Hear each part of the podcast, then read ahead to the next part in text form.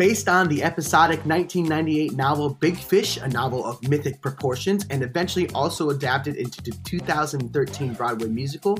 2003's Big Fish is more than just a fish story in name alone. With a development process that began even before the original novel was officially published, Big Fish passed through the hands of visionary director Steven Spielberg and landed in the lap of the one and only Tim Burton. Fresh off directing 2001's Planet of the Apes, Burton was looking to take on a smaller project connecting with the script's main relationship after the recent deaths of his parents. Burton both enjoyed the dramatic core of the story as well as the fantastic vignettes that would allow him to play with many genres.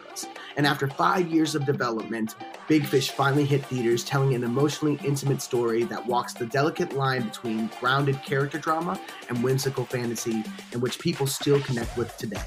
But why is that? What is it about Big Fish that has people coming back to it nearly 20 years later? Well, we're going to talk about that today. I'm your host, Ricardo Blayde Diaz. And I'm Seth Crowe. And this is the What's It About Film podcast, the show where two aspiring creatives aim to glean the meaning of it all through the media we consume, holding a mirror up to ourselves and seeing how it reflects in our own lives. Today, we are joined by somebody very special. Seth, can you please introduce our special guest? Yeah, man. Hey, Ian. Hey, how's it going? Hey, everybody. This is Ian Mauldin. Hello.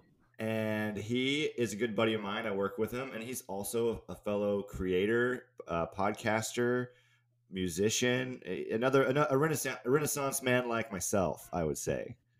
Waiter. Waiter, yes, yes.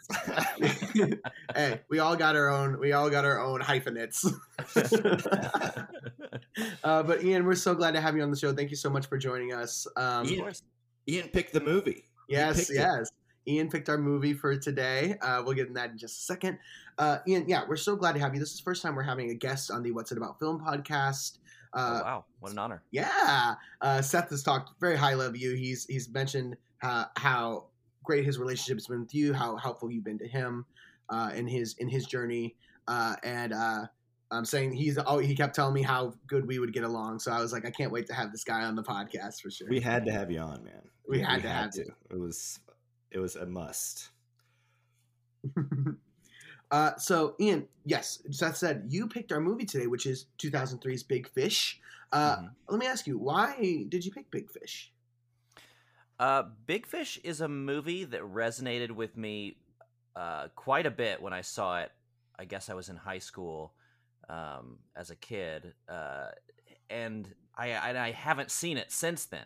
Oh. And I've always thought of it as one of my favorite movies, and I know how uh, thematically powerful it is. Um, but eh, so I, I, I, was very when when I heard the premise of the podcast and I and I listened a bit, I was um, I thought this would be the perfect movie to explore because uh, it's about how we relate it to our back to our own lives, and I'm just I was curious as to how that might have changed since I was a kid. Uh, to see if I would even still like the movie that I consider to be one of my favorites. So, um, yeah, that's why I picked it awesome. Uh, fantastic choice. It really is. I have a similar experience with it as you, where I saw it, you know, a long, long time ago, and haven't quite revisited it maybe as many times as maybe I should. Because you're right, there is a lot of richness uh, to enjoy in this film in so many different ways. We all had the same experience. Yeah, you same thing. You've, you've seen it. Yeah, it's awesome. That's twenty years though, or however. Yeah, yeah, right. It's so interesting. Uh, so uh, let's get into a little bit of uh, the backstory about this film and how it kind of came into being. Um, so, like I mentioned, this film is based on a novel uh, by Daniel Wallace, uh, who wrote it in 1998, uh, and it, it, has kind of a an episodic structure to it, where it's kind of these like vignettes of this character Edward Bloom's life. Um, so, kind of told a little bit more episodically. Um, the uh, screenwriter of Big Fish, uh, John August, got a early version of the manuscript of Big Fish before it was officially published, uh, and absolutely loved it. Uh, it was just kind of uh, head over heels for it, and it really he really connected to it. It was after the, the recent after the recent death of his father. Um, so he immediately went to Columbia Pictures and was like, "You guys need to get the film rights to this book right now, because uh, I want to write it, the movie."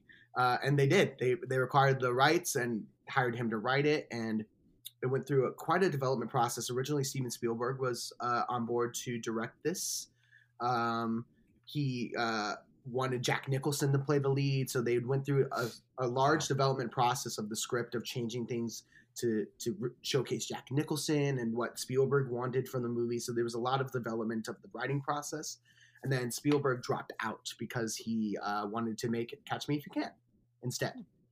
Uh, so Spielberg dropped out. Um, they considered a few other directors, but ultimately uh, it got into the hands of Tim Burton, uh, who again, uh, coming off of Planet of the Apes and uh, the recent death of his mother and and a few years before his father as well, um, connected with the story uh, in such a deep way and decided to, take, to kind of take it on from there. Um, so it this film is very interesting in how it kind of like was being like churned and moved and kind of developed for a long period of time five six year development process before it actually ended up hitting theaters in 2003 so it's very interesting kind of a journey that this uh, film has taken to to be where it is today Imagine Jack Nicholson playing that character. weird right Very weird. And and imagine um, the movie without Tim Burton's like iconic sheen. You know what I yeah mean? It has definitely some tim burtonisms for sure which is interesting I, I like I, Go ahead, go ahead. I like that he toned down the Tim Burton. Like you can still feel that it's his movie, but it's Mm. not like Nightmare Before Christmas, like right over the top. But yeah If if Jack Nicholson played that character, I think you would. I think the like the word I'm looking for is the cognitive dissonance between our liking of the dad and the son's feelings about the dad. I think they would actually line up better because Yeah. the, the way Jack Nicholson carries himself is kind of kind of seedy. You know, you Yeah. like him, you like him, but you don't. You know what I mean? Jack Nicholson has like a sinister undertone to a lot of his character. Not, and I don't even think it's on purpose. It just is the way he is. it's, like there it's a residual from The Shining. yeah, there's a there is like you're right. There is like a shadiness to the way he does everything. It's interesting. I, and so Whereas- I- yeah, Whereas Ewan has this like this like just pure innocent charisma to him. He does. He's so charming in this movie. that would have been a very. In, I mean, I just think that would have came through more. You know, if it was Jack Nicholson. So, you're, so you're saying you don't like the son? Uh, it's uh, we can talk about that. We can talk about that. That's later. I'm trying to stick to the structure better, Ricky. I'm trying to stick to the structure. Look, I'm just interpreting what you what I could feel that you were saying. So, Ian, you have to understand, I'm kind of all over the place on this podcast. Like, I'll Yeah. I'll be in the end and the beginning, and and uh, Ricky, uh, Ricky's the Ricky's the heartbeat. So, uh, I'm trying to I'm trying to follow the rules. We had a whole So- conversation last time about how I said it's fine what you do. that that I I, have I have the structure here, so I heard- that kind of bring us back. But it's I also heard the passive aggressive undertones behind it. So, Look, guys, I'll say what I say to the husband and wife that are on my po- that are together on on my podcast. Um, you're not your marriage is not allowed to unravel while we're recording. I'll say that to you. Amen. We'll talk about this later, Seth. right. right. Uh, but sure, we'll get into the movie in just a second. Um, but uh, let's first remind some of the people at home if this is your first time joining us, welcome. We're so glad to have you. Uh, let's remind uh, the people at home kind of what the show is going to be for like this first big discussion. Uh, so in our show, we talk about the meaning of films, kind of what's the core thematic idea of films, uh, and what they're about. Now, we're not talking about the plot, like what the story exactly is. Uh, plot is a sequence of events that is kind of tied together to convey some kind of deeper meaning. So we're trying to get underneath what the overarching story is to find kind of what's going on underneath and what is kind of the engine that's powering this story. Um, so we're going to be kind of doing that. We'll be talking about different plot points and different things that happen in the movie that kind of illustrate our own feelings about it. Um, uh, throughout. Uh, so before we get into uh, our individual interpretations of what's it about, uh, I'm going to read the plot summary for Big Fish for any of those who, people who have not seen it or have not seen it in a very long time, like like us before we did this podcast. Uh, this is the uh, plot summary for Big Fish. A frustrated son tries to determine the fact from fiction in his dying father's life. Where was it, where was it from? Rotten Tomatoes. That's IMDb. Oh, that's that's all they gave us. What does Rotten Tomatoes say about this? I'm gonna pull it up. Let's see what Rotten Tomatoes has got. See if they got something better. Ricky and I have noticed that sometimes they're lazy. yeah, that's that's pretty. It's pretty succinct. It's pretty. Maybe they're going for uh, short and sweet. No, they're like, we don't want to give it away. Right. Let's see There's what a fish. Tomatoes has to say. There's a fish. There is a fish. It's you a guys big- see the a- fish on my wall? it's a big I fish. did, I did see the fish. I thought it was. Uh, I, I was like, is he? Did he put that up today? Did, Did you? I caught it just for the show. yeah, yeah. You know, sometimes there, there's some fish that you can never be caught. Not that one. That's true. not- well, you that, know, that I one wasn't touched with a gift. I had to throw it back when it, it gave me my ring I back. was say, yeah, it's ring back. uh, so this is the Rotten Tomatoes summary. A charming father and son tale filled with typical Tim Burton flourishes. Big Fish is an impressive catch. So nobody knows what this is about. Is what we're saying. Oh, wait, that was sorry. That was sorry. That was the consensus. Let me let me let me find. This is the actual movie. This is a little bit longer. Okay. When Edward Bloom becomes ill, his son William travels to be with him. William has a strained relationship with Edward because his father always told exaggerated stories about his life, and William thinks he's never really told the truth. Even on his deathbed, Edward recounts the fantastical anecdotes. When William, who is a journalist, starts to investigate his father's tales, he begins to understand the man and his penchant for storytelling. A little bit more there. Rotten Tomatoes It's a a little bit better. It's it's wordy, but it's good. Yeah, that's I the- give that I give that summary an, a seventy six percent on Rotten Tomatoes. Are you looking at the Rotten Tomatoes score? no, is that it? Holy shit! It's 75. wow. Wow. Certified Wild. fresh, baby. uh, but yeah, so that's Big Fish, and that, I would say that's in a nutshell, kind of it. Uh, it's yeah, a dad, uh, a dad who's ill on his deathbed. His son comes back. They have a strained relationship because the dad kind of was always telling stories about his life that were exaggerated. Uh, and the son kind of felt like he didn't really know his dad because felt like his dad never really was telling him the truth. Um, and that's kind of like the, the center. And we get a lot of vignettes and little like flashback storytelling things, which is really cool. Uh, so, guys, let's. Uh, Ian, since you're the guest and this was your movie, why don't you go ahead and ask the titular question? Oh, what is the titular question? You- You're supposed to say. You're saying. What's What's it it about? What's it about? oh, right, the show. Right. Oh, the sh- the tide. The title yeah, okay, question. wow. Titular. Um, hey, I'm really good at this, y'all. Um, we'll edit around this. what's it about? Thank you. That was great. Bravo.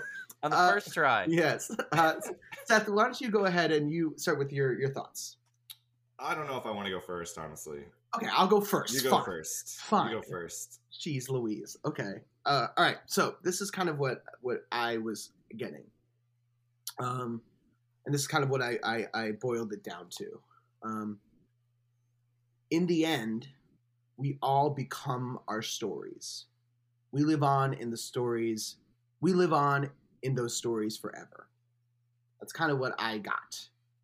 Um, and the reason I felt that way was as we move through time, our lives kind of become this series of stories that we tell and that people tell about us. Uh, and notoriously, our memories aren't great at remembering the fine details of our experiential memories. Uh, so we remember things that didn't actually happen in that way, and it doesn't quite fall in sync with what the true factual events are, but that's how we remember it. And so there's elements of truth present in our memories, but also like it eventually becomes a story that we tell that is a little bit true and a little bit fabricated all at the same time. So the fiction and facts kind of become inexorably linked all at once, which I think is really interesting. Uh, and that's kind of what I was really getting out of this. Um, yeah, and I'll elaborate in a little bit, but that's kind of So- where I'm at. We become our stories, is what We become- you yeah. think it's about. We, in the end, we all eventually become our stories. I. Um, do you want me to go to next, Ian? Sure. We'll save. Oh, oh yeah, We'll save Ian for last. yeah. Uh, so to me, this this movie's so macro, man. Like this this the lens on this is so wide. Uh, it's hard. It's honestly that's why I didn't want to go first. Is because I needed I needed like clear words to hear to help me like surmise my own thoughts Mhm. on it. Uh, it's to me it's i mean it's about life. Like it's it's it's this movie is about this pod like what this podcast is about you know? So it's really hard it's this one's a hard one for me to to like nail down. Um i mean i, I agree with your uh with your your your statement like Mm. we become our stories. I think if there is a hard line that uh that we can stick to that's it right? Mhm. um but but it's it's also i think bigger than that like what does it mean to die and what does it mean to live? And and and like who who are you to the other people in your life you Mhm. know? Like like what's true?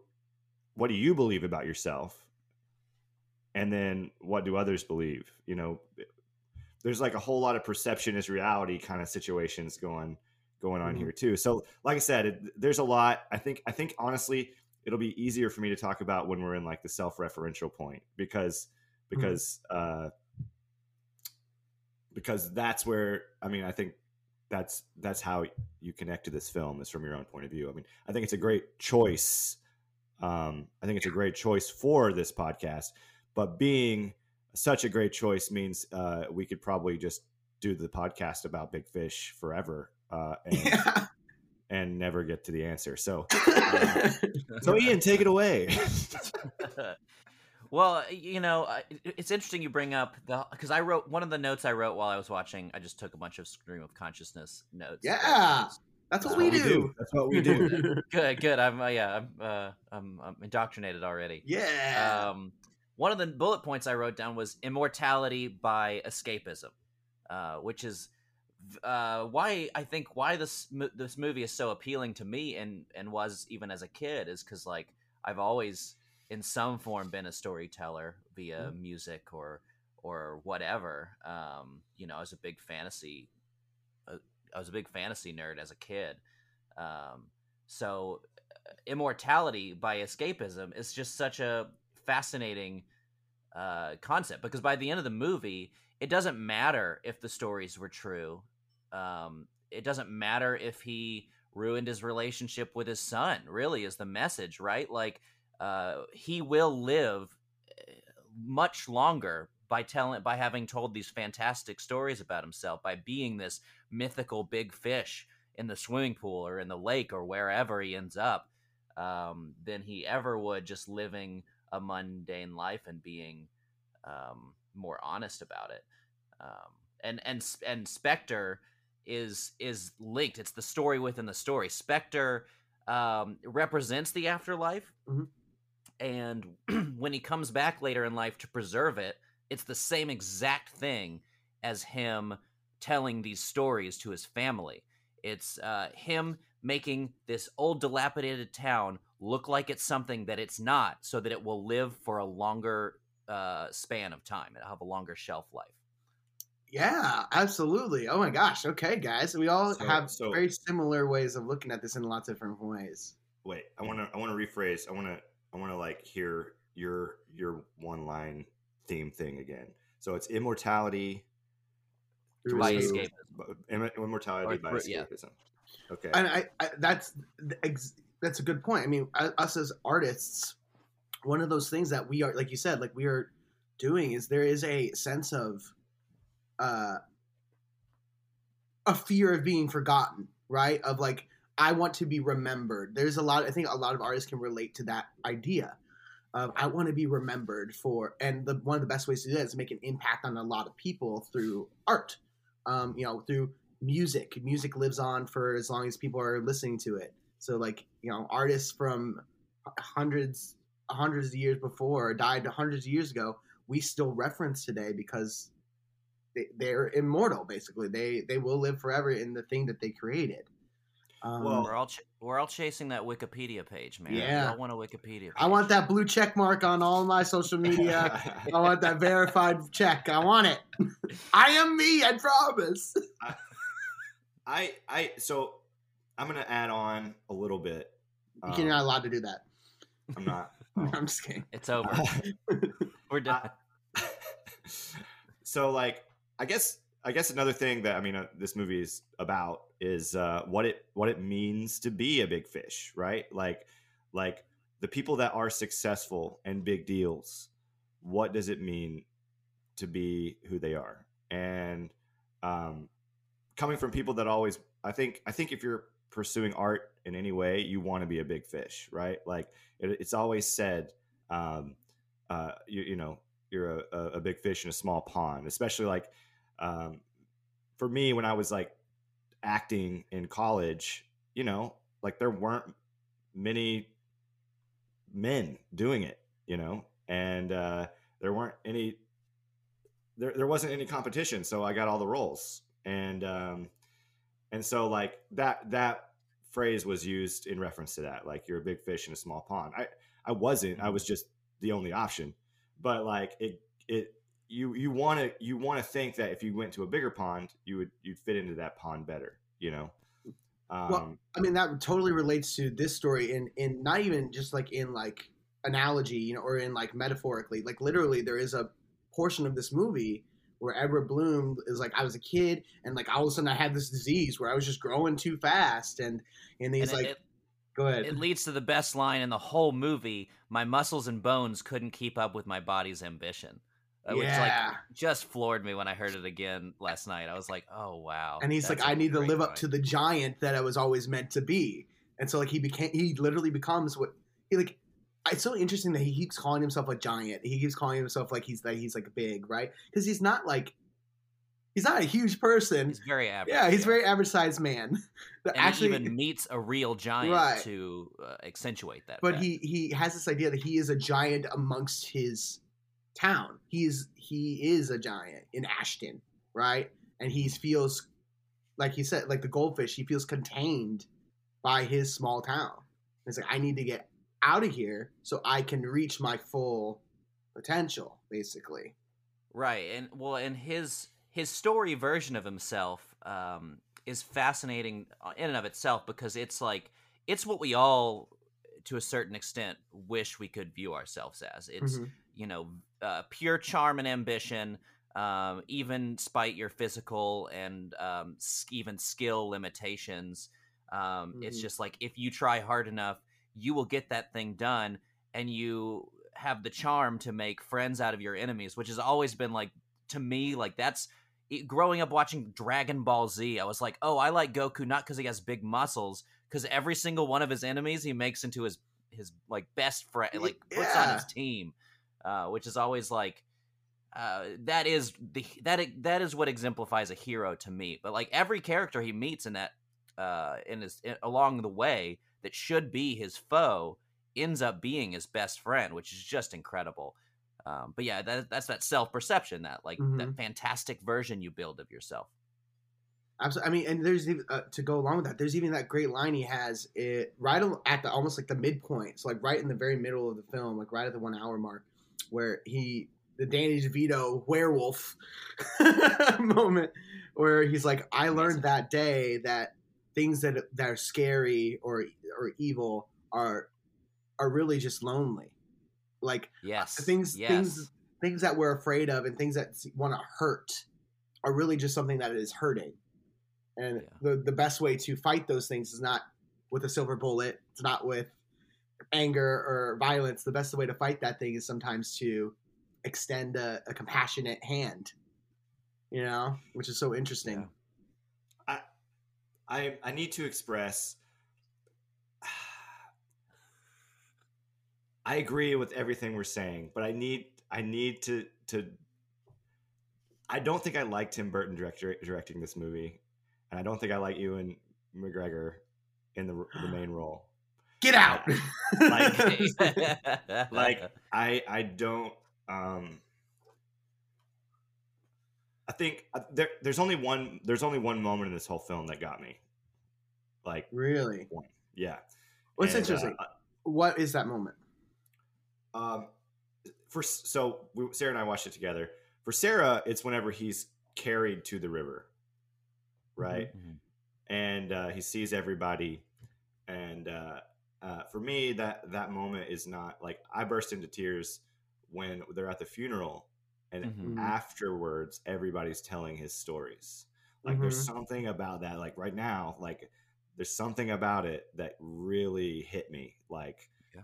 like um, that's the only moment that that uh, emotionally affected me in this film. Um, everything else is too fantastical for me. I think it's intentional. That's what I was just gonna say. I think You're supposed to be like- intentional. it's it's a big the whole movie leads to the one emo- it's not like a movie that's supposed to catch you in your feels the whole time you're supposed to be like analyzing what's fact or fiction Right. when in fact when in fact it doesn't matter it's fantastical whimsy for a I lot for most of the story. But it doesn't. But because of that, I I don't care most of the time Right. I'm Mhm. watching it. Like, like if, like the idea that Jack Nicholson would like be in this role makes me excited about it. Like, like uh, it, I think if everything else in the film was fantastical, like Tim Burton, and then you had Jack Nicholson that grounded the character to reality more, I would I would care more. You know, I just don't think Ewan McGregor can like it's too it's too pretty. You know what I mean? And like what what I think this what I think this movie doesn't doesn't execute well is is relating the feeling of wanting to know your father. I don't I don't think it, it Mhm. accomplishes that with the shine the sheen that it has. I I totally understand what you're saying. I, like I I- I can feel that. I think kind of like I think there's an intentionality in that a little bit because you're kind of taking on the the feelings of Will, uh, Yeah. Bloom Edward Bloom's son. You're frustrated with the way that this film is telling stories because you can't get at what's actually going on. You're having trouble connecting with what's going on because of all the sheen in front of it. But And you so, like- want to watch it, you know? Mm-hmm. and and I was like, how long is this? like I was like, I was like pausing, like, and, You're you're little Will at the fire at the campfire, just sitting there and like, "Oh Yeah. God, not this Right. story again." and, and, and, like I don't, I don't, I get what you're saying. That's like artistically brilliant if that's that's the intention, but at the same time, like I need, I need, give me, give me a thread. You know what You I'm need- saying? You needed more of the reality to to to seep in. Like why? Yeah, why doesn't like why do i want to know this guy if this is who he is you know Mhm. like like why does his son want to find out like we needed i think another a better a better thread to follow and um, that's fair. yeah Yeah, yeah, I that is one area where I differ from my perception when I was when I was younger and now is that um, I did find myself becoming frustrated throughout the movie, much like the son, which I do I do think is intentional. I, I agree with both of you essentially, um, but I did find myself being like, like wow, they're really not giving this guy like a flaw, like he didn't cheat on his wife, you know, like there's no like there were opportunities for them to be like, yeah, he wasn't perfect, he wasn't the story, but there were there was enough there um, to make it to give it merit. No, it was it was more like what they gave us in the end was like, no, he was pretty fantastic, which I agree. It probably would have been more impactful if they would have made him more at least slightly more flawed along the way. I, I think it's debatable whether or not he had an affair like i think that's kind of left up in the air truthfully. Well, I mean, this this is, goes into what something I want to talk to you guys about a little bit about the idea of the unreliable narrator. Mhm. That is pre- super prevalent and almost like a main focus of this film. is the idea that who, there's the narrator that's telling these stories is embellishing. Like we right at the top we say, this is these are fish stories. They are embellished. They are not 100% true. They are exaggerated. There there's a, mm, a kernel of truth in there most likely, but the, the, like right off the bat we know that these stories are fabricated to an extent, right? But what's interesting to me is that we don't just have one unreliable narrator. We have three unreliable narrators. Four if you want to count old Edward Bloom and young Edward Bloom. Uh then because they're each kind of kind of a different. They're different characters, but they're Sure. the same character but different actors. Mhm. Um, but like, there's three different people telling flashback stories here. We have Edward telling most of them. We have uh, Helen Bonham, Bonham Carter's character Jennifer telling one story about the the revitalization of Spectre.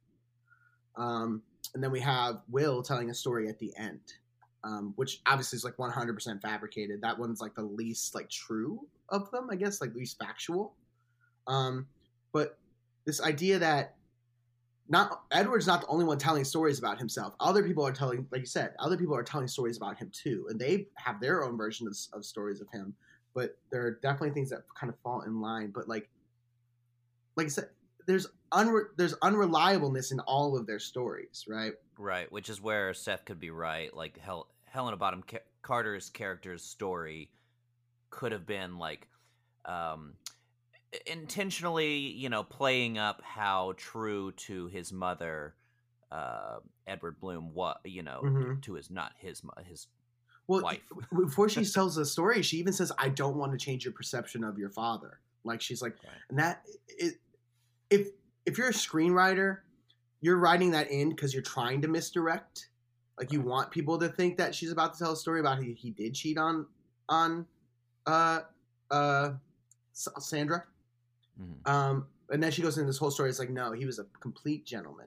It's like, well, then what? Like, well, then why are you worried about changing the perception of the dad? Like, what he didn't do in that story, he did absolutely nothing wrong. At least Yeah. the way she tells it. I- So, Right. It's weird. It's it's a weird one. And and then she's at the funeral, like standing by the mom, mhm. and like I don't know, like that's that's to me like a studio choice to like to like make sure that like we know that they're they're good with it. they're yeah, and it's like no man, like she can be at the funeral, but like they shouldn't talk, you know, like I don't know, it, it's I, I I if if it's it's a better movie if he did have an affair, like it's a better movie if he's not perfect. if he's not perfect. Uh, uh, right and i but i think i think that the movie the the movie's perspective um right the the dir- maybe the director choice the um the thesis statement of this movie is that it's not the movie's place to tell you the truth it's Right. the movie's place to tell you the falsehood and your job as the as the real life version of the son is to question the movie at the end even Mhm. though you've been presented with um, the toned down versions of the people he's met along the way. You know, the giant and the circus Mm. master and Oh, and and and things at the funeral. um and and kind of what uh I think this is Seth. This is what you said a little bit uh about his his lies and his like the the not lies per se, but his stories and how true they are ends up not mattering. So like Yeah. hi- his flaws don't in the end after he's passed don't matter as much um because he because even though he may have been a flawed person those stories in in part are lies he made an impact on people in a positive way. Enough to the point where people want to celebrate and tell stories about him and not forget him right? So it, his flaws almost don't matter. It seems like he's forgiven for his flaws and so people are just ignoring them. If if they believe in him, right? except there's one guy in this in this movie that is like i don't believe in this guy and i hate him. Yeah. So like, isn't it interesting? Uh, this is something I wrote down at the end. Like, isn't it interesting that it's so hard for us to believe in an extraordinary life? Like, the the the son, you know, it, it it's difficult when somebody does fantastic things around you, or they say they did fantastic things. Even if they did, you doubt it. You know, Mhm. like i'm you know i'm 33 now i've i've been some places i've done some things but i always feel weird when i tell people about my life and, and i always feel like this guy's people think this guy's full of shit like this is the exact reason why I was ta- I was I won't do Wordle. stay stay with me. Stay with me. No, there's I a won't- posturing that's going on with that with that game right now. I like it, but I don't share my shit. Like I don't care to share it. I just want to do it. Uh, but I won't do Wordle because the best case scenario is that I guess the word on the first try, and if I post that on the internet, no one's gonna believe me. I just posted a bunch of green boxes next to each other. You know what I mean? I just faked it. That's the best case scenario to You're me is that I do it right and everybody doubts it. So Yeah. exactly, exactly. You're right. That's the that's the the the pinnacle of that game is you get it on the first try, and as soon as you tell somebody about it, they're gonna think you're full of shit. Well, I mean, and that's okay. So, are we are we safe to say we're diving into the second part of this discussion? Uh, sure. I have a question. I just wanted to circle back to in a little bit, but it's fine. Uh, right, we'll circle back to it at the end. Yeah, I'll put a pin in it. But otherwise, I think we are naturally transitioning to Yes. more more reflective talk. Yeah. So like all these themes floating, the, the Wordle thing you just said, like this is like what does it mean to be a real person, you know? Mhm. And like if you lived your life flawlessly and perfectly, like I don't think it would be satisfying, you know? Mm. Uh I, I think it wouldn't be real. Like it's it's it's what it's what makes what makes you who you are is like the failure uh it's like over it's the overcoming of failure and and how the failure affects you and impacts you um like if you just if you're it's like tom brady right like tom brady like it's so hard for us to like tom brady like it's so hard for everybody to like tom brady Because he's a cheater. He's a dirty, rotten cheater. but I, you know, this is obviously I don't want to talk about football or whatever, but like, but like, it's because he's so perfect. You know, like he's done so well, it makes us all like hate his guts in a weird, weird way. well, uh, yeah. I mean, some people we forget Tom Brady was like a not a high draft prospect though. Tom Brady's uh, flaw in adversity was that he uh, should have never started in, in, in the NFL. He started by happenstance I've and heard- happened to be very much more talented I than have people heard thought this he was. story. I have heard this story, the justification of Tom Brady. Oh, the I movie. hate, I hate Tom Brady as much as anybody.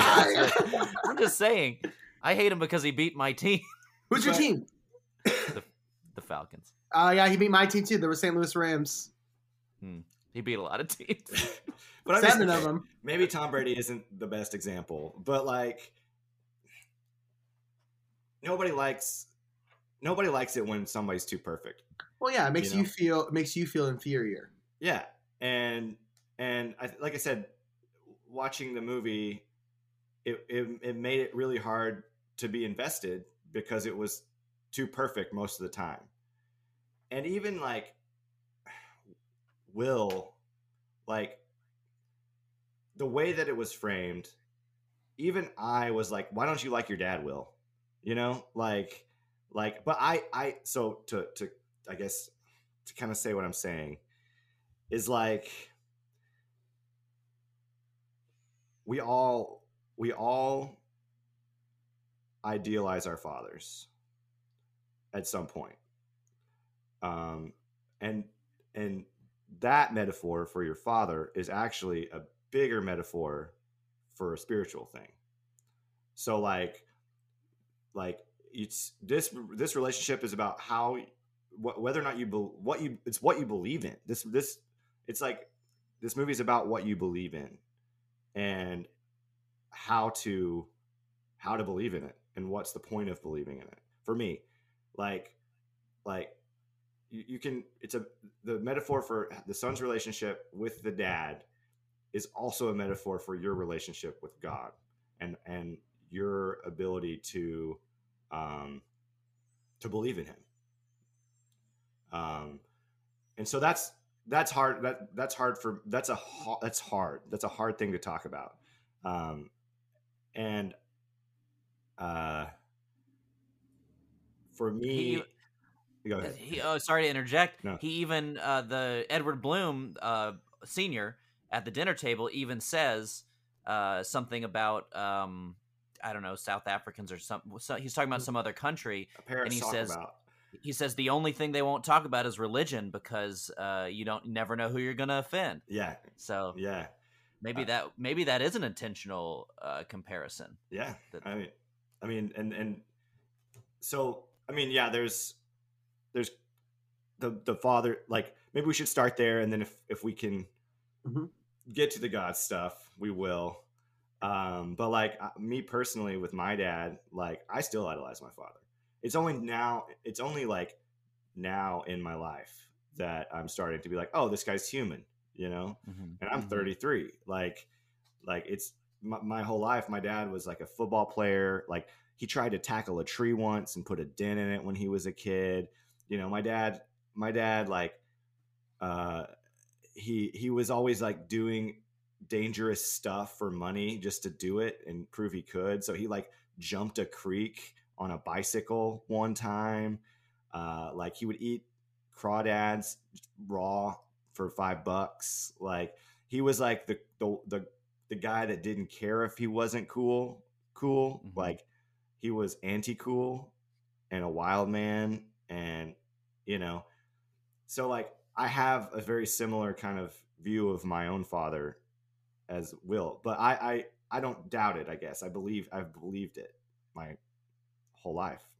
Mm. Um, but now it's like, okay, oh, I'm I, I- I'm starting to see my dad's flaws, you know, and actually, that's that's something that I like. Like, uh, it's Yeah. something that I'm like, um, it it gives me comfort because it's like, oh, so I don't I don't necessarily have to live up to this mythology, you know. Um, Yeah, before you view yourself as an adult, right? Like you you think of your parent as an adult that you are not, even when you're in your 20s and you're technically and like by all um, perception of society you are an adult. Um, and you think back to various points in your life and you're like why was my parent this perfect like not perfect but like this um why does this idealized version of this uh, of my parent that I've created in, in my head why did they make this mistake and why do they do this so when you realize that oh like my dad deals with anxiety like uh, maybe that strange decision that i didn't understand as a child was born from anxiety and um, you know things that i now struggle with that um, my parent was going through back then like it, it contextualizes things in a way that's like okay now i can relate to my my parent more than i could before Mhm. Yeah. Uh, so Seth, you, my relationship with my dad is is been a little bit different in that. Yes, like you said, like I when I was young, young for sure. Like my dad was like was like a god to me. You know, both my parents were like were infallible gods. I you know love them so much, and I still do love them so so much. I've had over my life a pretty contentious relationship with my dad in a lot of different ways. We we have a lot of similarities that cause us to butt heads, uh, but over things that we're not similar in. So if that makes sense. So the things that make us dissimilar cause our similarities to to butt heads. If that makes sense. And so yes. especially in like my like early teen years and into my early 20s me and my dad had lots of disagreements and were at odds frequently um and so i kind of started seeing i wouldn't say flaws but i started seeing cracks in the in the my perception of my father early in that because we were butting heads and we did have this contentious relationship. Um and now having kind of moved through those we we still have a really good relationship now but like you like you were saying Ian like you look back and you're like oh like I see where those uh moments why they happen based on where he comes from and and the life that he's lived. My dad grew up he's a he's an immigrant. My dad was born in Panama uh wasn't a very uh you know grew up in like Panama but uh, immigrated to the United States um, and grew up in like low income St. Louis, uh, some bad areas in St. Louis. Uh, so he, his early life, even though his his father was a doctor, they they just grew up in not great places for a, a big portion of their life. So you know he tells stories all the time about getting chased home from school, uh, by bullies, and his father making him go out and, and fight them. Uh, you know, talk, he talks about how he was in a bar and there was a drive by. You know, like things like that. Um, he, he, a lot of his, his stories are very much like about being tough, right? About toughening up and getting and getting through it. Like like things are might be bad around you, but you can persevere and get through it if you just are mentally strong. You know, um, Yeah. and that is a big part of something that's instilled in me that I I love that I've been given by my father, but also is something that like can make it emotionally unavailable sometimes. and Sure. is also just not true sometimes. Yeah, Like, like, you can't just toughen up and get through it Yeah, all the right. time. like Sometimes stuff just isn't good. Mhm. Yeah. And I I mean so like this is I'm sorry, Ian, this is the part of the podcast where I kind of know what I'm talking about, but I don't like, he doesn't know anything before this. Yeah. So like so it's interesting, right? Your dad your dad has instilled this thing in you that is uh, a part of your personality, but it's also not a good part of your personality sometimes. You know, Mhm. it's both true and not true at the same time. It's both good and not good. It's both good and not good. Like there's definitely a duality. Um, and you got to have both sides or it's not it's not real, right? Like okay, and do you would you like to say anything about your father? Welcome to th- welcome to therapy. yeah. You're right. Yeah. Wow, this turned into therapy really Well, quick. Yeah, Yeah. I mean, like this in terms of like episodes we've done so far, I think this is the scariest. Like, this, This is, is a the- scary episode. Yeah. This is a scary episode to talk about.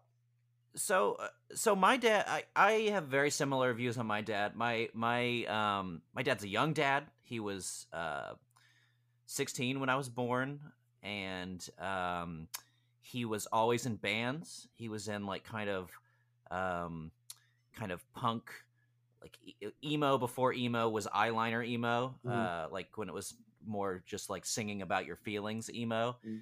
um and he was he was a vocalist he was a poet um, and he liked to do fun things with me. So of course I had I have all these like fantastic, you know, like uh, whether or not they're true. I have like a story where like my dad turned down a major label record contract because it wasn't about the money; it was about the integrity of the art. Um, there was a time in a mosh pit. My dad took me to a metal concert where we both liked the band. You know, we were both there in earnest. It wasn't just my dad bringing me to a show begrudgingly and uh, I got knocked over in a mosh pit by this dude who was, you know, twice the size of my dad. And my dad stepped out from the, you know, he's too old for mosh pits at that point, um, but he stepped out from the side to push this guy over and pick me up. Like, you know, I, I have all these fantastic stories um, about him, so I definitely thought about that throughout the movie. But um, I'm not sure um, if I'm the only one uh, in this boat. Uh, but I have had a parent pass away, so um, that was uh, something that I kept thinking about throughout the movie as well. So I ended up relating um, the older version of Edward Bloom uh, to my mother more often than my dad because my mom has passed away, and my mom uh, would frustrate me with these big stories that annoyed me more than I actually uh, thought they were cool, and so um, a lot of a lot of the movie i was thinking about that. Which one of these characters do i relate to the son or the father? Because i do love to tell stories and i i am such a big uh, proponent of of escapism um, but the one i the character i relate to the most is the son who's just pissed all the time and i hate that i hate that Yeah. uh, that part of the that realization throughout the movie, I really did. Uh, fr- it really frustrated me. I that's such a that's such a great insight, Ian, and and I have not ha- had that experience yet of losing a parent. I still have both my parents, uh, but I I kind of I'm with you. I I experienced a lot of this film through through Will because as much as I love my dad, and I have you know my dad's also a musician, a blues musician.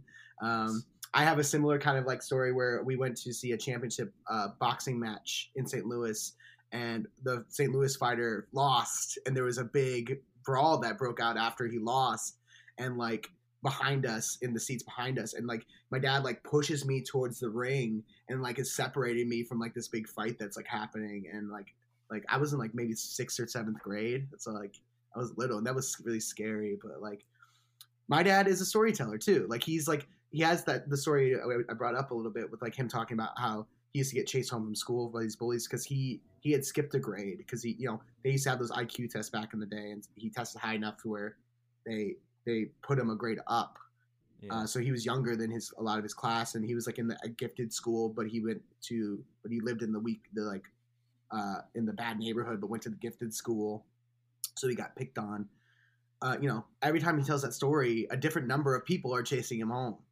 You know, and so it's like it's like I grew up with that dad that's like telling the fish stories. He, you know, it's like the story gets bigger every time you tell it. You know, uh, and and yeah it's always because it's like you've heard it how many times and it, so it frustrates you but when he's telling somebody new you're just sitting like oh my god he's telling this story again. and you hear a detail that's embellished more mm-hmm. than it was mm-hmm. last time you're like well how many times has this yeah. been embellished how many did the whole school up? chase you home dad like like what's going on here or was and, it just the one guy yeah or a dog or something yeah and uh and so and so i get that frustration of like for of Will being like, you're telling these stories that are about your life, but they're not real, and it's like trying to determine what is actually inside that story that is really you, not like not like what really happened, not the factual events, but like what is you're telling the story and it's saying something about you.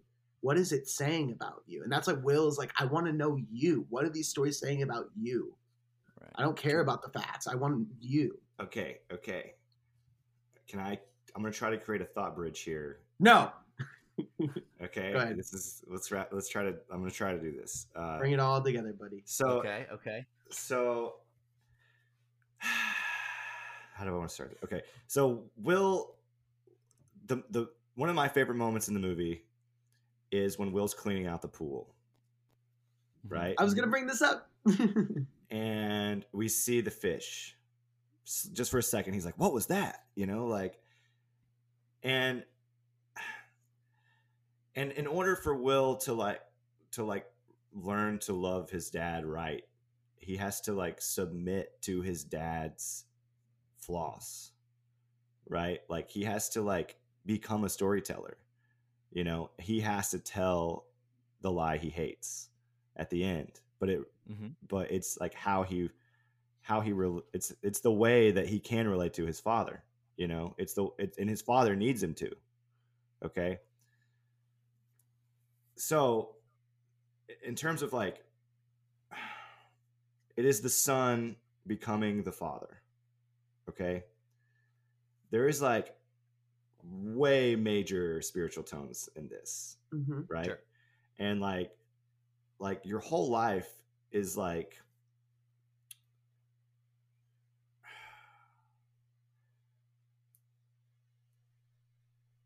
you are becoming what you're supposed to be. I'm, gonna, I'm trying to say this in like a delicate way, I guess. Uh, like you,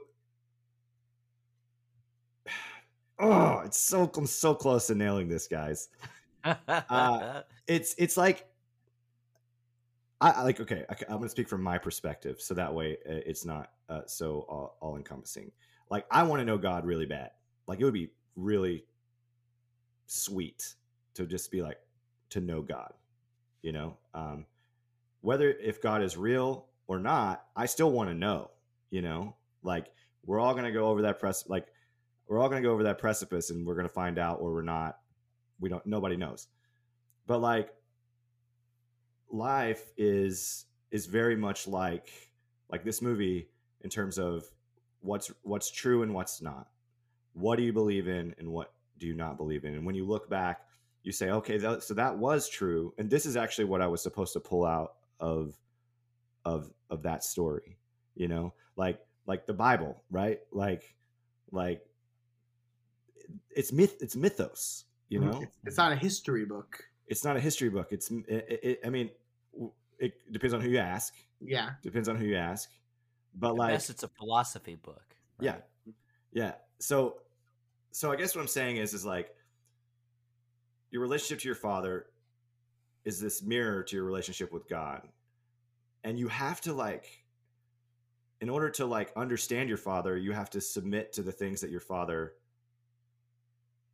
has done or you have to believe in him but you also have to believe in you have to see him for what he truly is right and you also even have to become him in some some regard you and you do it kind of like you don't know it, you, you fight it. You it's weird. You fight it your whole life. Like like me i didn't want want to be a sports guy. I didn't want to play football you know? Like i i never thought i had the capacity to be a cool kid. You know what i mean? And like and then i realized that's just kind of like I, I i did pick a different path you know?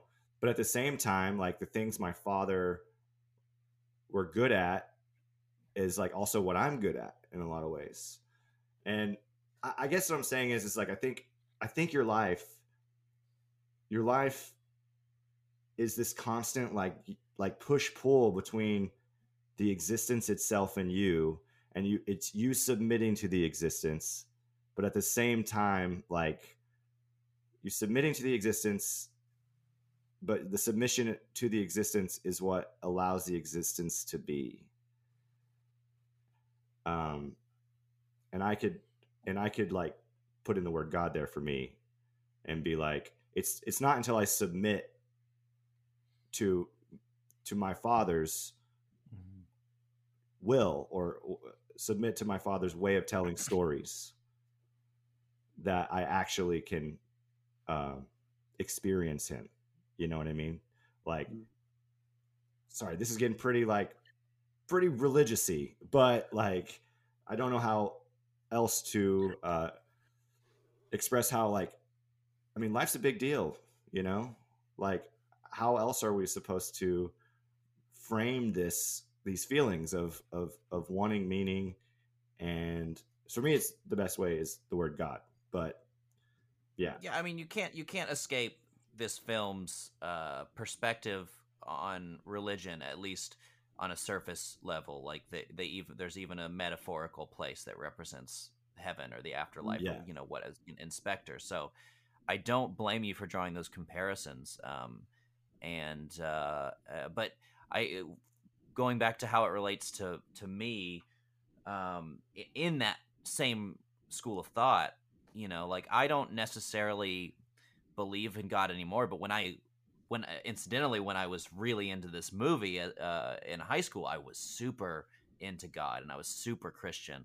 Um, so uh, so uh, and i think that i think that what you're getting at is very interesting. It's like to to come to a conclusion about how you feel about and what your relationship with God is, uh, either way, if you go the route of a devout Christian or or someone who wants to deviate from that path, um, you have to submit to the fiction and to the mythos of the Bible, uh, and you have to really dive in to even figure out exactly what you believe yeah at, at its core. well Yeah. i mean and what like what is belief you know like like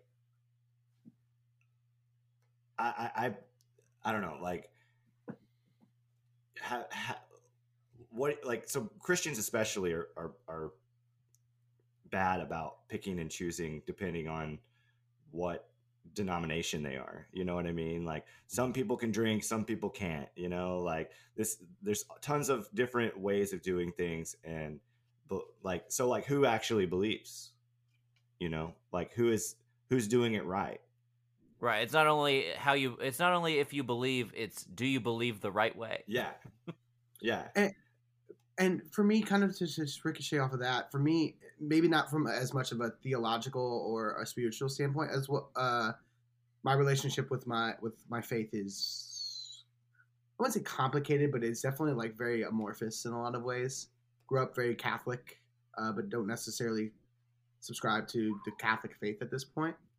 Um, but there's some of that kind of like faith and, and sense of like looking at the world in there still, you know. Mhm. Um, but as far as looking at it as like just life itself, um, we're all looking for understanding, right? We want to understand life. We want to understand each other.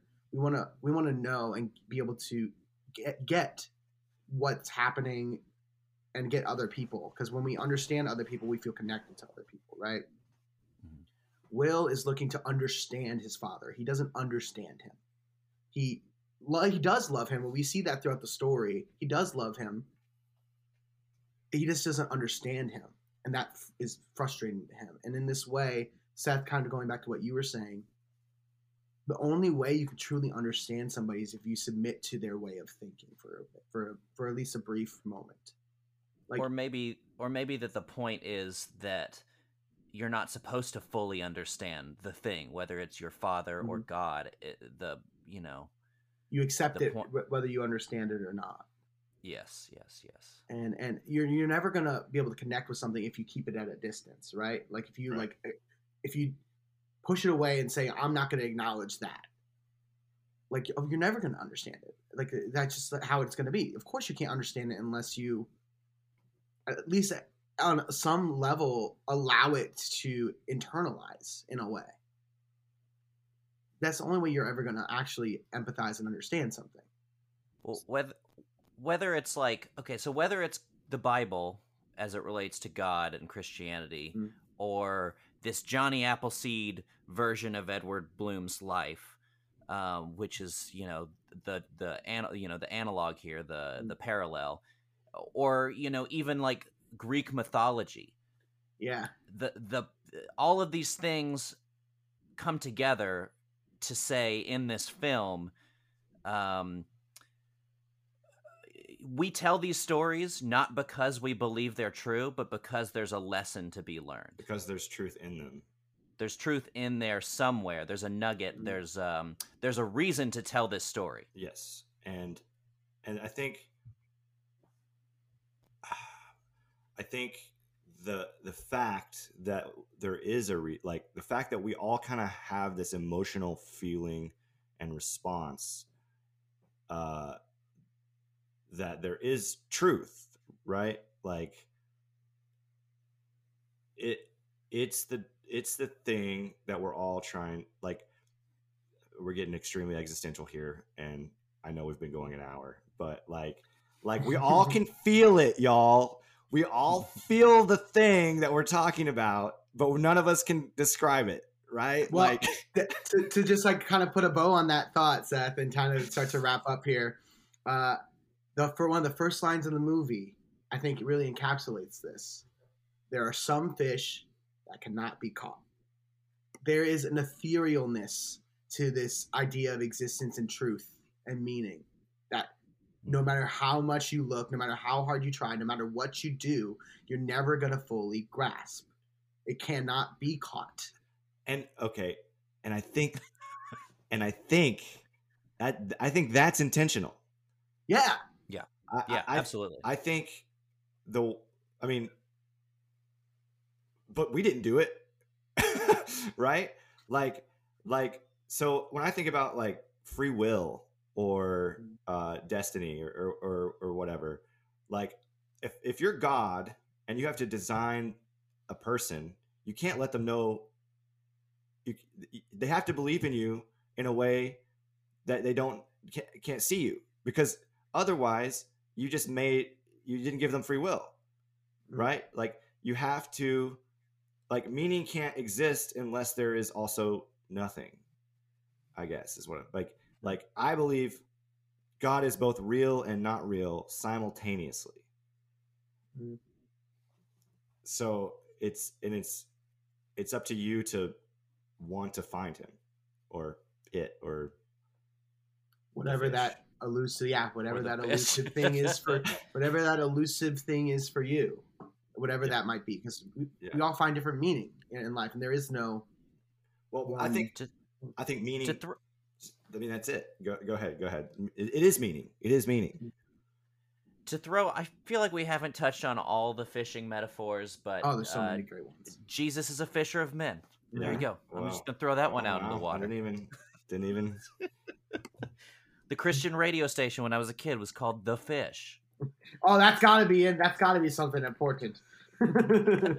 Write this down write this down. Well, I mean, I'm not so like you. People would not consider me like like hardcore Christians would not consider me a good Christian, right? But like it's kind of like I feel the way Will felt about his dad in a lot of ways when you look back at like, oh, okay, so this is kind of the reason I am the way I am is because it's like going, oh, this is kind of bullshit. Like, there's a lot of shit in Christian culture that you're like, no, this is just wrong. You know, and, and, and I don't know, like, so I, I, it's it's it's not just a Christian thing, is what I'm saying. It's like it's bigger than than like a Christian mindset. It's like, no, this is truth. You know, like we all want meaning and we all believe in meaning, but sometimes it's hard to sometimes it's hard to see it. You know. Mm. Awesome. Guys, thank you so much. Just a uh, just a, one quick question, just for me, just kind of wrap up. All right, uh, to go back to the movie a little bit more. Uh, what was your favorite little vignette that kind of was told uh, by Edward Bloom, and and why? What what did you connect with uh, about it? Just just out of my own curiosity. Uh, Ian, if you want to go first. Um, I think my favorite is the Spectre scene because it's so charming. It reminds me um, of like a Coen Brothers moment, uh, especially with um, um, um, fuck, what's his name? Steve Buscemi. So yeah, especially with sorry, especially with Steve Buscemi showing up, um, and just how like homegrown that scene felt, mm-hmm. and how humorous it was. Uh, a little unsettling and, too a little unsettling. That dancing scene was just the best. When he's, he's dancing like... with the the girl that clearly likes him, and then like she goes away, and the mayor of the town's there, and he's got this uh, like crazy enthusiastic look on his face, and you're just like, this is hysterical. Yeah. you know, they built that town. That town still exists. So they built it on this like little island in a river in right. Alabama, and it's still there. It's just like abandoned. So like, uh, but like they built that that whole thing, which is That's crazy. Amazing. That's such an interesting little scene. Uh, what about you, Seth? Uh, I'm a fan of The Witch.